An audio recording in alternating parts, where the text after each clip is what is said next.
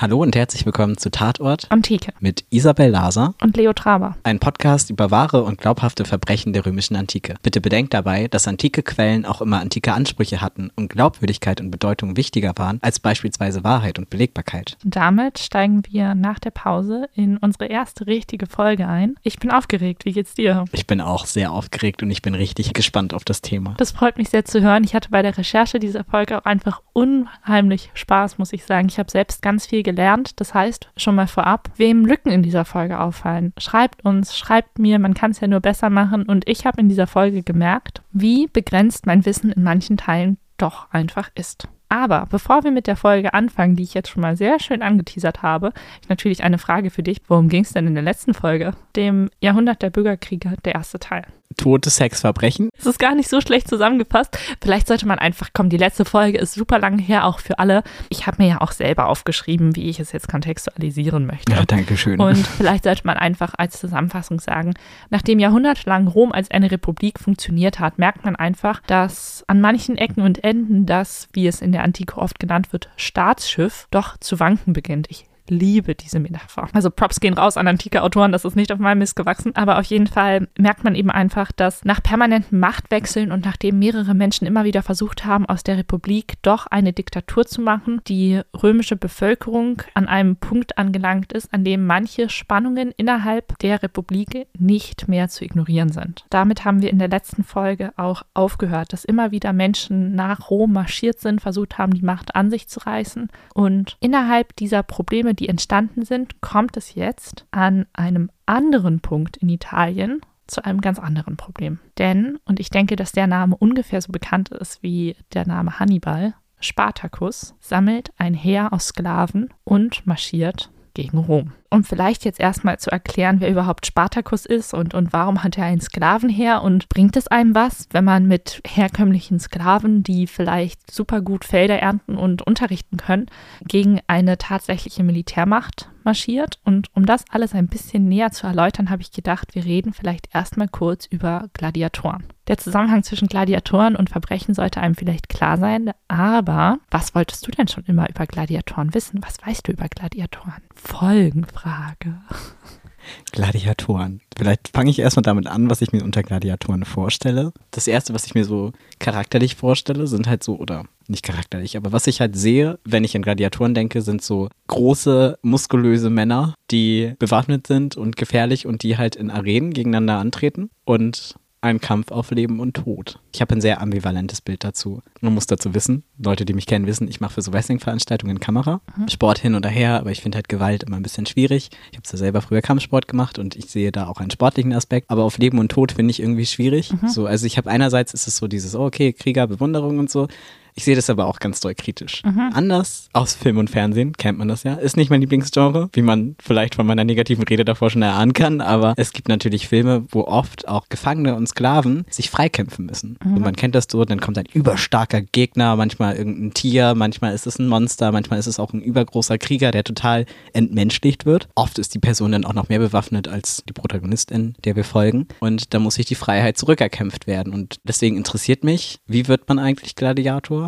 Sind es Gefangene und Sklaven oder sind das jetzt so Einzelfälle? Und was auch so meine große Frage ist, wer sind eigentlich die wirklichen Gewinner von Gladiatorenkämpfen? Dann würde mich total interessieren, wo mitgekämpft wurde, was es eigentlich mit den Tieren in den Arenen auf sich hatte und was von Gladiatorenkämpfen heute geblieben ist. Damit muss ich sagen, hast du eine wunderbare Überleitung zu all dem, was ich herausgefunden habe, mitgebracht. Und ich versuche, all deine Fragen zu beantworten. Und ich denke, dass das auch gelingen wird. Und damit fangen wir vielleicht einfach bei dem kompletten Anfang an.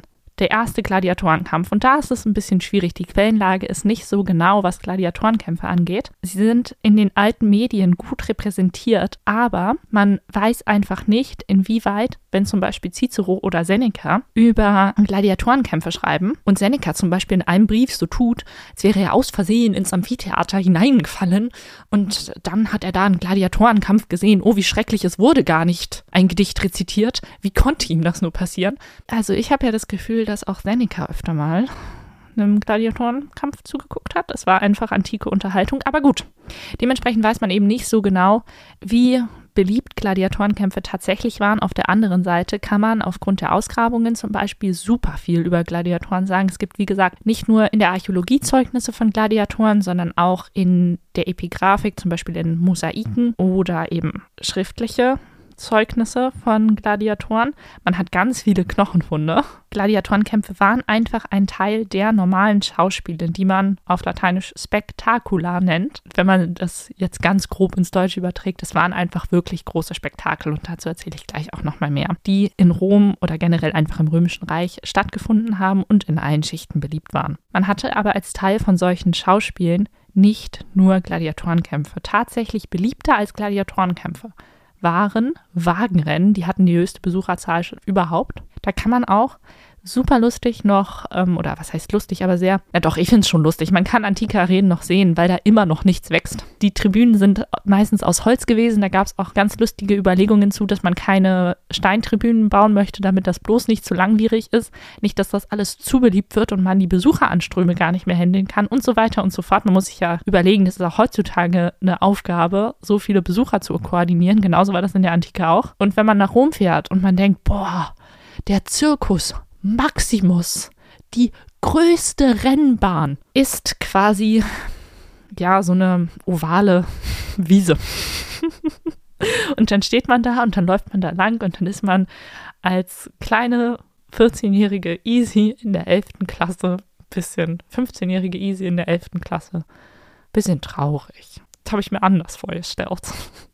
Mano. Naja, damit ich jetzt nicht zu sehr in die Wagenrennen eindrifte, wieder zurück zum Thema, was hat man denn in der Antike noch so geguckt? Wenn quasi gerade Wagenrennen nicht liefen, dann hat man sich auch fürs Theater und für Seeschlachten interessiert. Und bei Seeschlachten ist es dann tatsächlich so, dass man quasi Menschen dazu zwingt, in diesen Seeschlachten gegeneinander zu kämpfen. Das ist aber zu unterscheiden von Gladiatorenkämpfen. Denn die Menschen, die in Seeschlachten gekämpft haben, waren oft nicht dafür trainiert und das unterscheidet sie von den Gladiatoren. Bei Seeschlachten hat man tatsächlich einfach für die stumpfe Menge an Menschen, die sich abmetzeln, während man ihnen zuguckt, Kriegsgefangene genommen. Und da gibt es einen relativ eindrucksvollen Satz, der immer wieder in Verbindung mit Gladiatoren zitiert wird und da kann ich gleich sagen, der wird falsch zitiert. Überliefert ist dieser Satz im Zusammenhang mit Seeschlachten und das ist Ave Kaiser morituri de salutant. Wer nicht fließend Latein spricht, dem sollte ich vielleicht sehr erklären. Das heißt, Hallo Cäsar, die Todgeweihten grüßen dich. Und das ist was, das habe ich so oft mit Gladiatoren in Zusammenhang gebracht gehört. Das hat aber gar nichts miteinander zu tun. Und tatsächlich hat man als eine der ersten Wandmalereien über Gladiatorenkämpfe einen Kampf zwischen einem Mann mit einer Augenbinde der gegen einen Hund kämpft. 264 vor unserer Zeitrechnung gab es dann die ersten drei wirklich gut dokumentierten Gladiatorenkämpfe. Und die wurden tatsächlich noch zwischen Kriegsgefangenen zu Ehren eines toten Senatoren ausgetragen. Und dabei bleibt es auch. Also das bedeutet, Gladiatorenkämpfe hatten eigentlich einen Anlass. Und zwar wurden sie als Art Trauerehrung eines Verstorbenen durchgeführt und dadurch auch privat bezahlt. Das hat aber natürlich zur Folge, weil du ja gefragt hast, wer waren die Menschen, die da tatsächlich von profitiert haben? Nicht die Gladiatoren. Gerade in den späten Jahren der Republik Insbesondere beliebt war diese Art übrigens bei Caesar, also unserem Gaius Julius Caesar, haben Politiker immer wieder Gladiatorenkämpfe durchführen lassen, um für sich zu werben. Das heißt, Gladiatorenkämpfe haben als eine Art von Wahlkampf fungiert. Und das finde ich tatsächlich eine super wilde Überlegung. Andersrum kann ich mir gut vorstellen, oder beziehungsweise sehe davon ja immer noch Überbleibsel, dass Politikerinnen dem Volk etwas bieten, damit sie gewählt werden. Mhm. Und ich habe mal gehört im Zusammenhang mit Brot und Spiele, also gesättigt zu sein und unterhalten zu werden, dann wird dein Volk niemals gegen dich rebellieren. Mhm. Dann wird es niemals zu einer Revolution kommen und dass HerrscherInnen das halt, beziehungsweise Herrscher, das für sich zu nutzen wussten. Und wir gucken uns vielleicht heute nicht mehr explizit an, wie Leute sich gegenseitig mit irgendwelchen Sachen auf den Kopf hauen und freuen uns daran. Aber honestly, ist der Unterschied zum Dschungelcamp so groß? Also ob ich jetzt jemanden mit einem Gegenstand auf den Kopf haue oder ob ich jemandem zugucke, wie er irgendwelche ekligen Aufgaben bewältigen muss oder wie Leute in diversen Castingshows offiziell gedemütigt werden, ist der Unterschied zu groß? Ich weiß es nicht. Auf jeden Fall hat Caesar diese anlassgebundenen Gladiatorenspiele ausgerichtet zu Ehren seines verstorbenen Vaters. Der Tod des Vaters lag dabei schon 20 Jahre zurück, aber die Gladiatorenspiele konnte man ja trotzdem noch zu seiner Ehe durchführen, oder? Oder? Seine Ehre, nicht seine Ehe.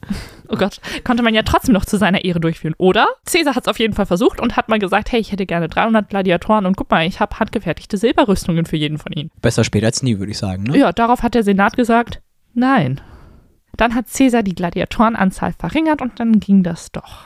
Naja, aber auf jeden Fall haben sich aus dieser Art und Weise, dass man Kriegsgefangene gegeneinander kämpfen lässt, dann professionelle Gladiatorenkämpfe entwickelt. Der Anfang darin, dass Kriegsgefangene gegeneinander gekämpft haben, sieht man auch immer noch daran, wie Gladiatoren später gerüstet waren. Denn Gladiatoren hatten eine für ihre Klasse spezifische Rüstung. Wahrscheinlich deshalb, weil ursprüngliche Kämpfe von Kriegsgefangenen gegen Kriegsgefangenen auch wie beim Fußball quasi unterschiedliche Rüstungen für unterschiedliche Lager hatten. Das heißt, wenn du einen Gallier gefangen hast und ihn gegen einen Thraker kämpfen lässt, dann hast du auf der einen Seite eine gallische Rüstung, auf der anderen Seite eine thrakische Rüstung und so dann zwei Lager. Und ja, wie beim Fußball halt zwei Teams aufgemacht. Und tatsächlich wird auch davon ausgegangen, dass man dann so seine Art von Gladiator hatte, die man angefeuert hat. Ist das, was mit Gladiatorengattungen immer beschrieben wird? Genau, denn es gab viele verschiedene Klassen von Gladiatoren, so ein bisschen. Deshalb finde ich das spannend, dass du aufs Wrestling gekommen bist, wie ja bei Boxkämpfen oder Wrestlingkämpfen die Gewichtsklassen. Genauso gab es die bei Gladiatoren auch, denn Gladiatoren hatten Gladiatorenschulen, in denen sowohl Sklaven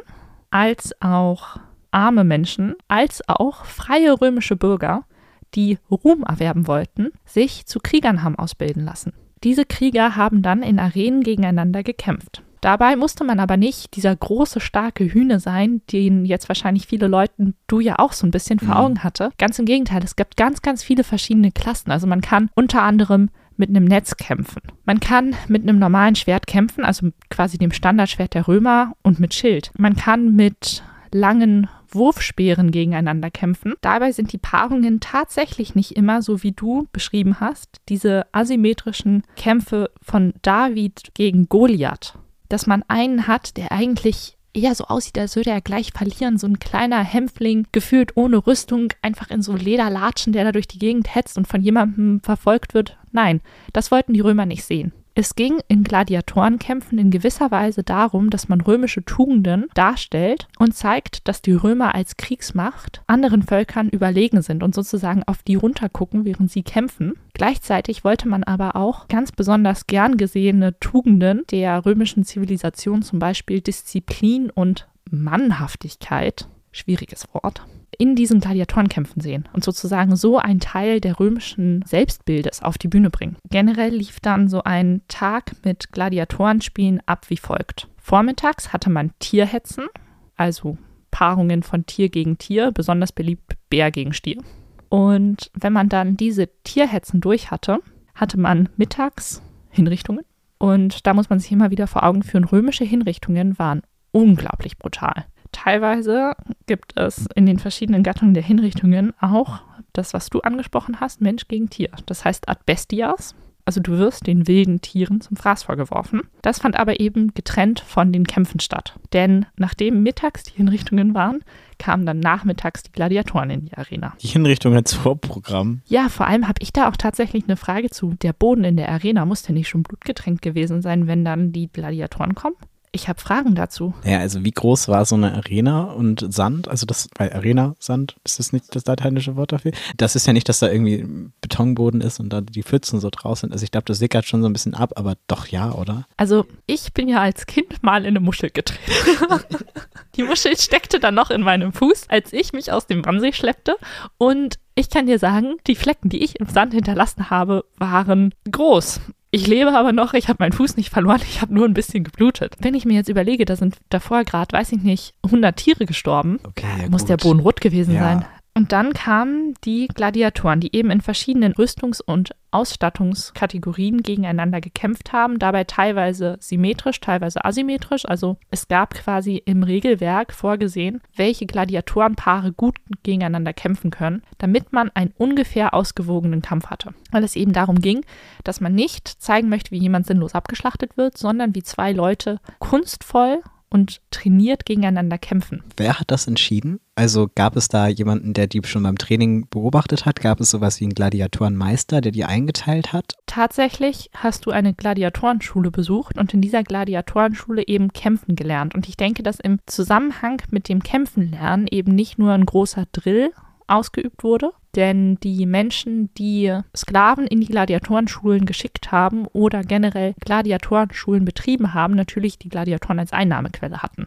Das heißt, die hatten alle Interesse daran, ihre Gladiatoren zu behalten und eben bestmöglich auszubilden. Dementsprechend kann man sich den Alltag eines Gladiators eben wirklich vorstellen als den Alltag eines Pro-Athleten. Und da stellt sich dann innerhalb der Ausbildung eben raus, was man selber für Vorlieben hat, was man vielleicht aus der Heimat schon mitgebracht hat, wenn man tatsächlich als Sklave an eine Gladiatorenschule verkauft wurde, so wie das wahrscheinlich bei Spartacus war. Dann hatte man vielleicht selber schon Kriegserfahrung. Und wenn man zum Beispiel mit einem Schild schon kämpfen konnte, dann ist das einem natürlich leichter gefallen, auch weiter mit einem Schild zu kämpfen. Und welche Paarungen dann harmoniert haben, wird sich, denke ich, über die Jahre rausgestellt haben. Was wird gerne gesehen? Was sind ausgewogene Kämpfe? Und daraus hat sich dann das Regelwerk entwickelt. Mhm. Und da gibt es tatsächlich auch Schiedsrichter, die den Kämpfen beiwohnen und ein Gladiatorenkampf folgt Regeln. Dabei ist es nicht nur wichtig, dass eben, wie gesagt, der Kampf irgendwie ausgewogen ist, sondern auch, dass der Kampf nicht mit dem Tod eines Gladiators endet. Denn man muss daran denken, diese Gladiatoren Eigentum und Profitquelle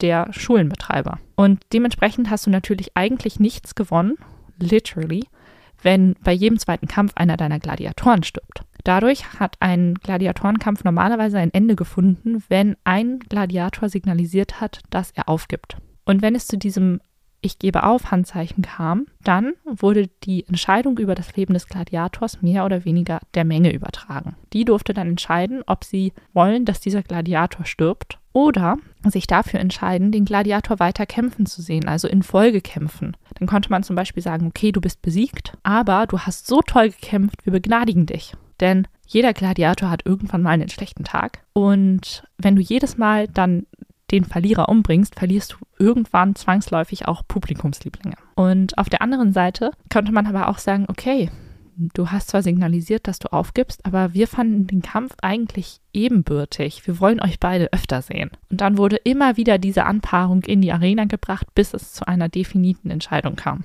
Mhm.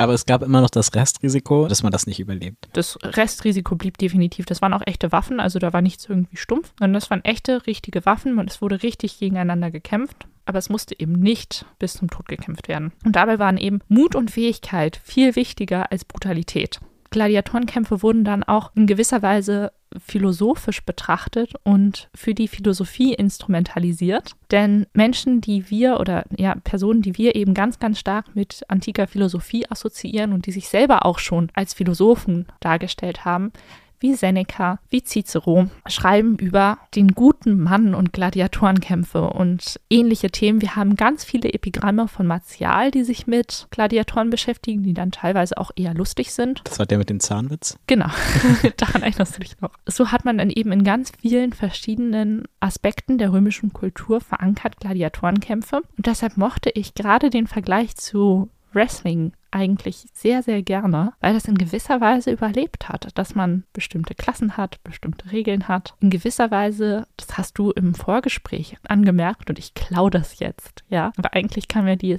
Überlegung oder der Anstoß von dir, dass das choreografiert ist. Und in gewisser Weise ist das mit den Gladiatorenkämpfen ja dann auch so. Wenn du weißt, okay, dein Gegner ist XYZ, der kämpft immer so, der hat ein Netz, das und das kannst du machen. So und so machst du dann einen guten Kampf draus. Ich kann mir vorstellen, dass die Gladiatoren untereinander ja als Leidensgenossen sich auch gut verstanden haben. Ich kann mir genauso gut vorstellen, dass rivalisierende Schulen vielleicht auch rivalisierende Ansichten hatten, aber insgesamt saßen ja alle im selben Boot. Und deshalb kann ich mir eben gut vorstellen, dass du einfach von Gladiator zu Gladiator auch so ein bisschen denkst, okay, Zwinker, Zwinker, wir kämpfen jetzt, Zwinker, Zwinker, aber hier stirbt keiner, Zwinker, Zwinker, wir überleben. Oder dass man vielleicht auch einfach viel, wie es ja auch beim Wrestling ist, einfach viel spielt. Man weiß, was krass aussieht und gut mhm. ankommt und das dann viel mehr übertreibt und viel größer, als es eigentlich ist. Und wie gesagt, wir reden eben von Leuten, die wie Wrestler das außerhalb der Arenen üben. Das heißt, die Menschen müssen hoffentlich wissen, wie man richtig fällt, wie man quasi auch einen Schaukampf ausübt, wie man die Menge auf seiner Seite behält. Es ist zwar so, dass auf manchen Events teilweise bis zu 60 Kämpferpaare an einem Tag gekämpft haben, aber das heißt eben,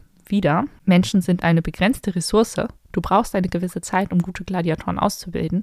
Die kannst du nicht einfach, also kannst du nicht durchbrennen wie durch irgendwelche Mhm. Teelichter. Du musst halt wirklich ein bisschen aufpassen, dass du die nicht sich gegenseitig niedermetzeln lässt. Aber man konnte sich freikaufen. Das heißt, man hat einen gewissen Gewinn gehabt, aber du kannst natürlich nicht davon ausgehen, dass das in irgendeiner Art und Weise in Relation stand. Vor allem musst du dir auch überlegen, okay, gut, dann warst du dein Leben lang Gladiator, konntest dich vielleicht freikaufen, was machst du denn dann? Vielleicht hast du irgendwann in deinem früheren Leben, aber das war ja dann ganz woanders, denn du warst ein Sklave von irgendwoher, der irgendwie unfrei geworden ist, unfrei geboren ist, wie auch immer du in den Sklavenstand gekommen bist, aber dein eigentliches Leben liegt ja schon eine Weile zurück. Wie macht man weiter, wenn man aus einer Gladiatorenschule ausgetreten ist? Mhm. Und ich kann mir da auch wieder das, was ich am Anfang angesprochen habe, glaube ich, ganz gut vorstellen, dass der Ruf dieser Menschen auch nicht so gut war. Das kommt tatsächlich immer wieder drauf an, wenn du wirklich beliebt warst. Dann hatten die Leute total viel Respekt vor dir, denn du konntest ja auch als freier Mann Gladiator werden. Andersrum ist es auf jeden Fall nicht so eine ehrenhafte Beschäftigung gewesen, wie, weiß ich nicht, wenn du den ganzen Tag Philosophie gelesen hast und Briefe geschrieben. Also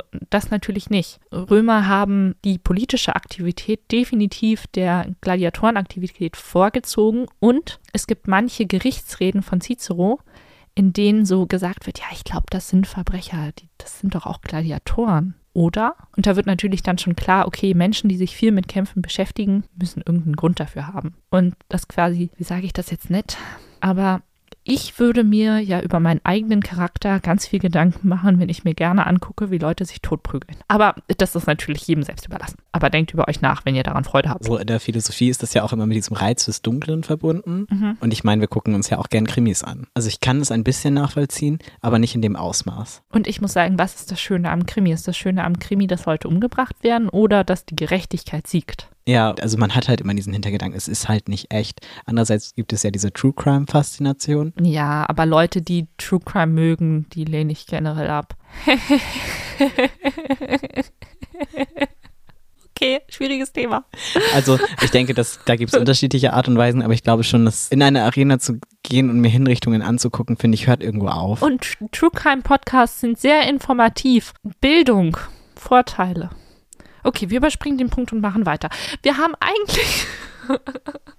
Nehmt euch einen Moment, atmet durch und denkt darüber nach, was dieser Podcast euch für, eure persönliches, für euer persönliches Wachstum bringt. Bitte kommt auf Sachen, die euch persönlich wachsen lassen in diesem Podcast. Oh Gott, es ist schwierig. Okay. Aber aus eben so einer Gladiatorenschule kommt auch Spartacus. Und Spartacus hat den Einstieg in die Welt der Gladiatoren als Kriegsgefangener gefunden. Das heißt, wir haben zwar wenig über ihn als Person überliefert, aber er hat ungefähr zur gleichen Zeit wie Caesar und Cicero gelebt. Das heißt, wir befinden uns immer noch in den 100 Jahren, bevor unsere Zeitrechnung anfängt.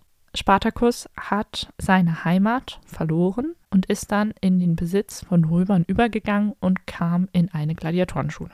Dementsprechend kann man davon ausgehen, dass der Mann, und das bestätigt sich in seinen späteren Handlungen auch, militärisches Wissen hatte. Denn ansonsten ist es eher unwahrscheinlich, dass du direkt in eine Gladiatorenschule kommst. Also, ich meine, ich bin jetzt auch kein Mann, aber wenn ich mir, naja, also mir fehlt auf jeden Fall die Statur zum Kämpfen.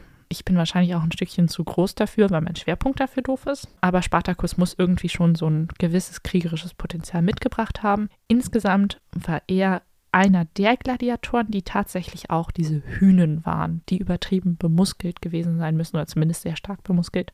Denn in seiner Klasse trug man 15 bis 18 Kilogramm schwere Rüstungen. Nur die Rüstungen. Dazu kam außerdem noch ein Schild und das Standardschwert der Römer, Gladius genannt. Ich weiß tatsächlich aus dem Kopf nicht, wie schwer das war, aber das sind eben auch nochmal zwei Sachen, die du tragen und koordinieren musst. Ich finde, das darf man immer nicht vergessen. Wenn Menschen heutzutage mit circa 20 Kilo wandern gehen, dann ist das schon relativ schwer. Und mit diesen 20 Kilo auf dem Rücken bist du auch nicht mehr so mobil. Mhm. Also dementsprechend ist es schon eine extreme Last, die Spartacus durch die Gegend tragen konnte. Und er ist erprobt im Kampf mit Schild und Schwert, so wie die Römer eben auch viel gekämpft haben. Und das wird ihm wahrscheinlich im Laufe der folgenden Geschichte geholfen haben, denn Spartacus flieht mit Mitgefangenen aus seiner Gladiatorenschule, nachdem es da zu einer Revolte kam. Das wird wahrscheinlich öfter mal passiert sein, denn Gladiatorenschulen waren wahrscheinlich nicht der schlechteste Ort, um zu leben. Aber eben auch bei weitem nicht der beste Ort. Mhm. Die Chance beim nächsten Gladiatorenkampf zu sterben war einfach da. Und wenn du nicht beim Gladiatorenkampf stirbst, dann gegebenenfalls im Training. Dein Leben als Gladiator war einfach gefährlich und Spartacus muss das Leben als freier Mann gekannt haben. Dementsprechend hatte er natürlich nochmal eine ganz andere Motivation, aus dieser Struktur zu entfliehen und ist dann nach einer dieser Revolten mit anderen aus einer Gladiatorenschule in Capua, also eher südlich in Italien, geflohen. Ich habe mal gehört, dass da auch die erste Gladiatorenschule gewesen ist. Ja, genau. Auch eine der größten. Und während Spartacus jetzt eben sich aus dem relativen Süden von Italien aufmacht Richtung Rom, sammelt er sozusagen unterwegs alle Landsklaven mit ein und verarmte Menschen, die in den letzten Jahren unter diesen andauernden Bürgerkriegen viel verloren haben, unglaublich persönlich verletzt wurden und einfach perspektivlos sind. Und dadurch schafft es Spartacus dann in kürzester Zeit eine Unmenge von Menschen um sich zu bilden. Man schätzt, dass er mehr als 40.000 Menschen gegen Rom geführt hat. Und da hat man so ein bisschen sich so einen antiken Robin Hood-Gedanken, den ich leider Gottes wieder total sympathisch finde, aber den man natürlich nicht so sehr romantisieren darf. Denn Spartacus hat auf diesem Feldzug Richtung Rom natürlich geplündert alles, was nicht nied- und nagelfest war, hat seine Armee mitgenommen. Und er hat zwar darauf geachtet und wird deshalb oft von kommunistischen Quellen als irgendwie kommunistisch dargestellt. Das war es wahrscheinlich nicht. Er wird eher versucht haben, alle gleichzuhalten, damit es nicht so viel Ungerechtigkeit unter den Soldaten gab. Aber er hat tatsächlich das Geld der Reichen umverteilt an die Armen. Und so eben seine Armee durch Italien geführt. Auf diesem Weg muss er unglaublich viele Siege errungen haben, denn er hat es immerhin bis zum Vesuv geschafft. Das wahrscheinlich auch, weil er einfach hoffnungslos unterschätzt wurde. Die Römer haben gedacht, naja, okay, komm, da zieht jetzt hier so ein Sklave mit seinen Freunden in unsere Richtung, wir haben andere Sorgen. Wir hatten gerade Römer, die gegen uns gezogen sind, mit römischen Legionen. Dass Spartacus aber zum Beispiel militärisches Wissen gehabt haben muss und dafür gesorgt hat, dass Metalle umgeschmolzen wurden und man tatsächlich in wie so Feldschmieden Waffen geschmiedet hat, mit denen er sein Heer ausgerüstet hat. Das haben die Römer einfach unterschätzt. Und so kam es dann dazu, dass sein eben extrem großes Heer immer wieder von den Römern angegriffen wurde und die Römer es immer wieder nicht für möglich gehalten haben, aber gegen Spartacus verloren haben. Das sieht man wieder, so eine kleine Parallele zwischen Spartacus und Hannibal. Dass es doch eine Person eigentlich so entgegen aller Erwartungen doch schafft, die Römer zu bedrohen. Es muss schon in gewisser Weise dramatisch gewesen sein aus römischer Perspektive, denn immerhin wissen wir immer noch, wer Spartacus war. Man hat ihn nicht einfach verschwiegen, sondern man konnte Spartacus als Person nehmen, um daran zu zeigen, wie großartig doch Rom ist, weil wir ihn doch besiegt haben als starke Römer.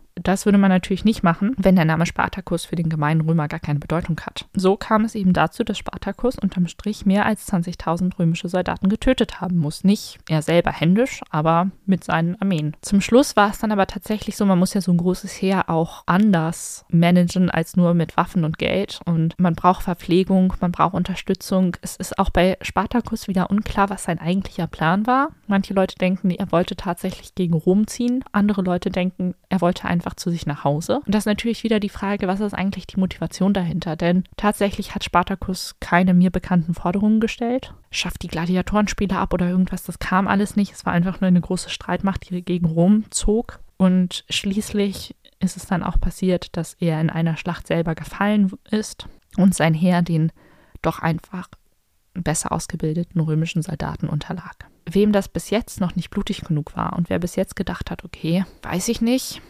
Jetzt, nachdem die Römer große Teile von Spartacus Heer bereits vernichtet haben, kommen sie auf die glorreiche Idee, ein Mahnmal aus dieser Geschichte zu machen. Und den Überlieferungen zufolge werden 6000 Kriegsgefangene entlang der Via Appia, also der beliebtesten Handelsstraße, der größten Handelsstraße, die auch nach Rom führt. Ganz, ganz viele große Familiengräber. Es gibt ein ganz berühmtes Bild von Goethe an der Via Appia. Warte, warte, warte. Das ist das Bild von Goethe, finde ich. Dieses Bein. Ja, also okay, das man muss, da, man muss dazu sagen, dass Easy heute reingekommen ist und ich habe gefragt, wie geht's dir? Und Easy meinte, willst du mein Knie sehen? Und genau das denke ich mir auch gerade, wenn ich auf dieses Bild gucke.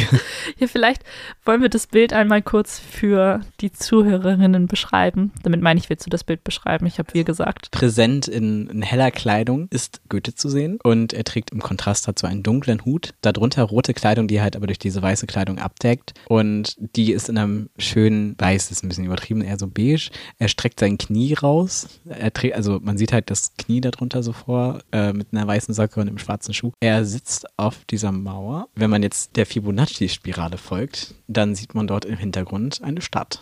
Ja, oder zumindest, sage ich mal, Ruinen. Und alles aber sehr in Erdtönen gehalten. Und im ersten Moment sieht man halt nur diesen Mann und dann sieht man erst, okay, wo ist er da eigentlich? Und da sieht man zum Beispiel im Hintergrund, was du jetzt einfach durch den fehlenden Zoom nicht so sehen konntest, ein Grabmal, was an der Via Appia steht. Und dadurch kann man dann eben sagen, gut, okay, das muss Goethe an der Via Appia gewesen sein. Das hätte ich auch mit Zoom nicht Ähm, erkannt. Es gibt dann ganz viele Diskussionen dazu, dass dieses Bild anatomisch irgendwie nicht ganz so gelungen ist. Wieso? Das Knie ist doch schön. Ja, guck dir mal diesen Fuß an. Das sieht aus, als wäre das, das wäre der falsch angeschraubt. Naja, Um es zu beschreiben, es sieht aus, als wenn der linke Fuß rechts wäre. Genau. Und so nach außen zeigt. ich weiß nicht, ich glaube, ich, ich kann jetzt nicht so gut zeichnen. Ihr habt davon noch nicht so viel mitgekriegt. Leo kann extrem gut zeichnen. Ich würde dir fünf Minuten geben und ich glaube, du kannst das hübscher. Aber das ist äh, ein Exkurs zur falschen Stelle gewesen. Auf jeden Fall, diese Straße hat sich einer extremen Beliebtheit in der Antike erfreut.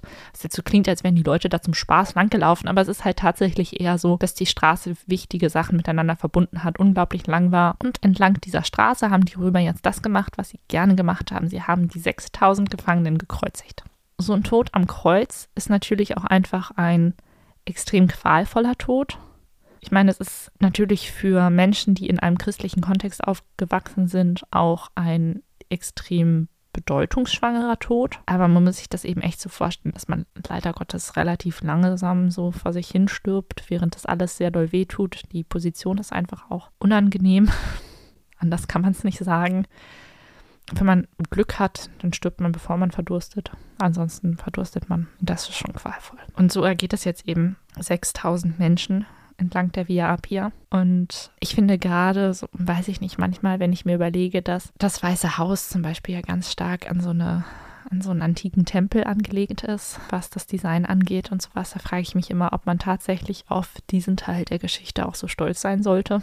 Denn ja, gerade als Europäer sind natürlich römische Handlungen auch Handlungen, die einen stark beeinflussen, vielleicht nicht, aber die irgendwo ja doch das kulturelle Erbe geprägt haben. Und ich finde, so schön wie der Exkurs, das heißt Exkurs, aber so schön wie die Auseinandersetzung und wie wissenswert auch die Auseinandersetzung mit Gladiatorenschulen an sich war, so extrem finde ich es halt doch auch einfach die Realität, dass man vor 2200 Jahren, vor über 2200 Jahren eigentlich schon Freude daran gefunden hat, sich menschliches Leid anzugucken und sich bis heute wenig geändert hat. Ich finde, dieses sich ergötzen am Leid anderer, das hat man ja immer noch super stark. Wenn man an alle möglichen Institutionen denkt, wenn man an Zoos denkt, wo man auch immer noch sich daran erfreut, exotische Tiere außerhalb ihres eigentlichen Lebensraums zu sehen, Ja. irgendwelche Oder Afrika-Safaris. Stimmt, Zirkus auch ganz schlimm. Im Kleinen, wenn sich Menschen irgendwie, ja, wenn, wenn Menschen daran Freude finden, ihre Kinder auf Ponys zu setzen, die im kleinen Kreis immer in die gleiche Richtung mit einem nicht passenden Sattel geführt werden, wo du schon von weit weg sehen kannst, ohne jetzt zu viel vermenschlichen zu wollen. Aber also wenn die Pferde keine Depression haben, weiß ich auch nicht. Wenn man dann eben weiterdenkt, dass es ja nicht nur Interesse daran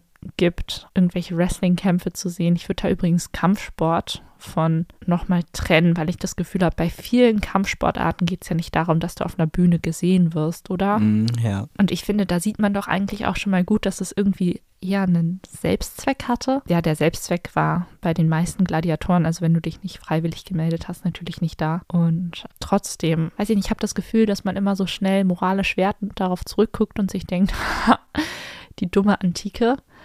Und ich überlege mir dann, wie viele Leute an einem Verkehrsunfall vorbeifahren und gucken. Wie gesagt, wie viele Leute, ich gehe auch gerne ins Zoos, muss ich sagen, aus so nostalgischen Gründen, ich das mit meiner Oma immer gemacht habe. Aber unterm Strich guckt man sich eben auch einfach nur Tiere an in Käfigen für die eigene Unterhaltung. So groß ist der Unterschied zu Tierhetzen, finde ich nicht. Und so wie die Eisbären oder die Tiger, da teilweise, man sagt ja auch durch die Gegend tigern, hm, Also damit spielen wir nicht darauf an, dass die halt einfach da langschleichen, sondern wir spielen auf so Sachen an wie Weben, Mhm. dass Tiere immer auf und ablaufen, weil sie das im Gehirn halt einfach so manifestieren. Und das ist halt ein Phänomen, was es nur in der Gefangenschaft gibt. Und ich finde, da kann man einfach auch nochmal ganz stark sehen, dass eben solche extrem brutalen Teile der menschlichen Vergangenheit eigentlich gar nicht als Vergangenheit beschrieben werden können, sondern in der Gegenwart immer noch ziemlich relevant sind. Da wären wir vielleicht bei der Frage, was ist von den Gladiatorenkämpfen geblieben? Abgesehen von sämtlichen Zeugnissen der Archäologie, der antiken Wissenschaften und der Epigraphik eben ganz stark moralische Überlegungen, die man immer weiterführen kann. Die Freude am Leid anderer. Ja, und sämtliche Variationen von Gladiatorenkämpfen, die man sich heute immer noch an verschiedenen sozialen Medien zu Gemüte führen kann. Auch wenn ich mir überlege, dass es ja nach dem Angriff auf die Synagoge zum Beispiel im Livestream Menschen gab, die sich das angeguckt haben. Ich meine, so einen Livestream musst du ja auch erstmal finden. Was suchst du da? Was erwartet man davon? Und das sind eben Sachen, die meiner Meinung nach immer noch Relikt von Gladiatoren oder zumindest als Relikt von Gladiatorenkämpfen angesehen werden können. Oder der Motivation hinter Gladiatorenkämpfen. Ja, das stimmt. Muss ja nicht unbedingt durch die Gladiatorenkämpfe ausgelöst worden sein, sondern eben genau die gleiche, ja, den gleichen Ursprung im menschlichen Wesen gehabt haben. Sehr schön gesagt. Die Folge ist zum Ende hin etwas selbstkritisch deprimierend geworden. Weil ich finde, dass genau das das vielleicht ist, was man aus solchen Ereignissen ziehen muss. Dass man sich damit beschäftigt, dass man darüber, aber auch daraus lernt. Und dass man einen gewissen Mehrwert durch die Beschäftigung mit solchen Themen erhält. Und jetzt ist es schwierig zu sagen, der einen zu einem besseren Menschen macht. Aber Zu einem reflektierteren Menschen. ja, der einen zur Reflexion anregt. Das ist gut. Ich erhebe ja nicht den Anspruch, dass irgendwas von dem, was ich sage, mich oder weiß ich nicht, dass ich ein besserer Mensch bin, weil ich mich mit der Antike beschäftige. Aber ich glaube, wenn man solche Sachen halt als Anlass zur Reflexion nimmt, dann finde ich die Beschäftigung damit legitim. Sind von deinen Fragen welche offen geblieben? Eine Frage hätte ich tatsächlich noch. Aha. Gibt es auch weibliche oder weiblich gelesene Gladiatorenkämpferinnen? Ich habe mal gehört, dass es die gab auf einem anderen Level, da Frauen einfach ein anderes Ansehen hatten und die eher gegen kleine Tiere oder Kleinwüchsige gekämpft haben im Vorprogramm und dann das Hauptprogramm die Gladiatoren waren. Es gab weibliche Gladiatorinnen, die hauptsächlich während der Kaiserzeit gekämpft haben. Und das war wahrscheinlich daraus geboren, dass man immer wieder nach Neuheiten gesucht hat. Dabei hatte man dann zum Beispiel ähnliche Kleidung, aber keinen Helm, um den Kopf der Frauen sehen zu können. Und Insgesamt hat man da aber so einen ziemlichen, ja, wie so ein Zwiespalt zwischen eigentlich römischen Tugenden und kämpfenden Frauen. Cicero sagt zum Beispiel über den Status von römischen Frauen, dass alle Frauen wegen ihrer angeborenen Schwäche unter der Kontrolle der Erziehungsberechtigten sein sollten. Und ähm, da sieht man eben, das römische Frauenbild war eigentlich nicht damit zu vereinen, dass man kämpft und männliche Tugenden zeigt. Und deshalb kam es dann 200 nach unserer Zeitenrechnung dazu, dass weibliche Gladiatorinnen, die davor bereits eher eine Seltenheit waren, komplett verboten wurden. Danke für die Frage. Dann bedanke ich mich an dieser Stelle für deine und eure Aufmerksamkeit. Hinterlasst doch gerne ein Feedback bei uns oder eine Bewertung. Und damit verabschieden wir uns ohne Fun Fact in der Folge von euch, freuen uns aber auf rege Teilnahme an der Fun Fact Frage auf unseren Social Media Plattformen. Damit verabschieden wir uns und bis zum nächsten Mal bei Tatort. Antike.